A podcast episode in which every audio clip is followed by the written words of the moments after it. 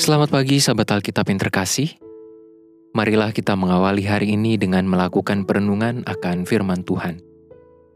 Bacaan Alkitab kita pada pagi hari ini berasal dari kitab 1 Samuel pasalnya yang ke-18, ayatnya yang ke-6 sampai ayatnya yang ke-16. Tetapi pada waktu mereka pulang, ketika Daud kembali sesudah mengalahkan orang Filistin itu, keluarlah orang-orang perempuan dari segala kota Israel menyongsong Raja Saul sambil menyanyi dan menari-nari dengan memukul rebana, dengan bersukaria dan dengan membunyikan gerincing. Dan perempuan yang menari-nari itu menyanyi berbalas-balasan katanya. Saul mengalahkan beribu-ribu musuh, tetapi Daud berlaksa-laksa. Lalu bangkitlah marah Saul dengan sangat, dan perkataan itu menyebalkan hatinya. Sebab pikirnya, kepada Daud diperhitungkan mereka berlaksa-laksa, tetapi kepadaku diperhitungkannya beribu-ribu. Akhir-akhirnya, jabatan raja itu pun jatuh kepadanya. Sejak hari itu maka Saul selalu mendengki Daud. Keesokan harinya, roh jahat yang daripada Allah itu berkuasa atas Saul, sehingga ia kerasukan di tengah-tengah rumah, sedang Daud main kecapi seperti sehari-hari. Adapun Saul, ada tombak di tangannya. Saul melemparkan tombak itu karena pikirnya, baiklah aku menancapkan Daud ke dinding. Tetapi Daud mengalahkannya sampai dua kali. Saul menjadi takut kepada Daud karena Tuhan menyertai Daud. Sedang daripada Saul, ia telah undur. Sebab itu Saul menjauhkan Daud dari dekatnya dan mengangkat dia menjadi kepala pasukan seribu, sehingga ia berada di depan dalam segala gerakan tentara. Daud berhasil di segala perjalanannya, sebab Tuhan menyertai dia. Ketika dilihat Saul bahwa Daud sangat berhasil, makin takutlah ia kepadanya.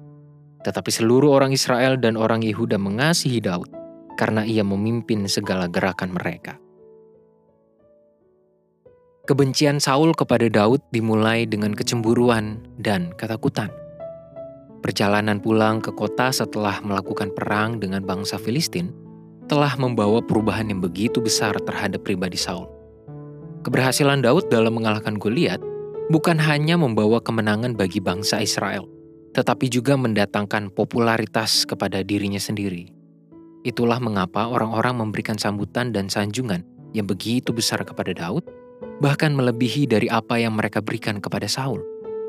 Hal ini juga yang menimbulkan kecemburuan dan ketakutan pada diri Saul kepada Daud. Saul cemburu atas popularitas dan penghormatan yang rakyat berikan kepada Daud. Hal ini pun menjadi ancaman bagi Saul sebagai seorang penguasa sah bangsa Israel. Sebagai seorang raja, ia tentu paham bahwa stabilitas kekuasaannya bergantung pada tingginya tingkat kepercayaan, hormat, dan kepatuhan rakyat kepada dirinya. Namun pengalaman perang dengan bangsa Filistin sudah cukup mengganggu pikiran Saul. Daud adalah pemeran utama sejak peperangan Israel-Filistin itu terjadi. Sambutan yang diberikan oleh rakyat kepada Daud hanyalah pemantik sekaligus penegasan akan posisi Daud yang semakin lebih dominan dibanding Saul. Ditambah lagi, Saul menyadari bahwa Tuhan menyertai Daud ketika ia justru semakin menjauh dari Tuhan. Saul pun telah membiarkan dirinya dikuasai oleh kecemburuan dan ketakutan terhadap Daud, sehingga ia semakin terperosok ke dalam kebencian yang membuatnya berperilaku semakin jahat di hadapan Tuhan. Sahabat Alkitab, Kondisi Saul ini terjadi karena beberapa alasan, yakni pertama, Saul telah meninggalkan Tuhan. Kedua, Daud semakin berperan dalam kehidupan bangsa Israel sebagai individu yang disertai Tuhan. Ketiga, rakyat sudah mulai berpaling hati kepada Daud. Sayangnya, Saul pun membiarkan dirinya untuk terjerumus ke dalam kecemburuan dan kebencian. Padahal, kecemburuan dan kebencian adalah awal mula kehancuran masa depan. Oleh sebab itu, marilah kita cermat menjalani hidup dan memberikan ruang bagi kehadiran Tuhan untuk menguasai hati agar kita terbebas dari kecemburuan dan kebencian. Marilah kita berdoa. Ya Tuhan, kami datang ke hadapan-Mu. Tolonglah kami untuk menjalani hari-hari kami, secara khusus ketika kami berelasi dengan sesama kami.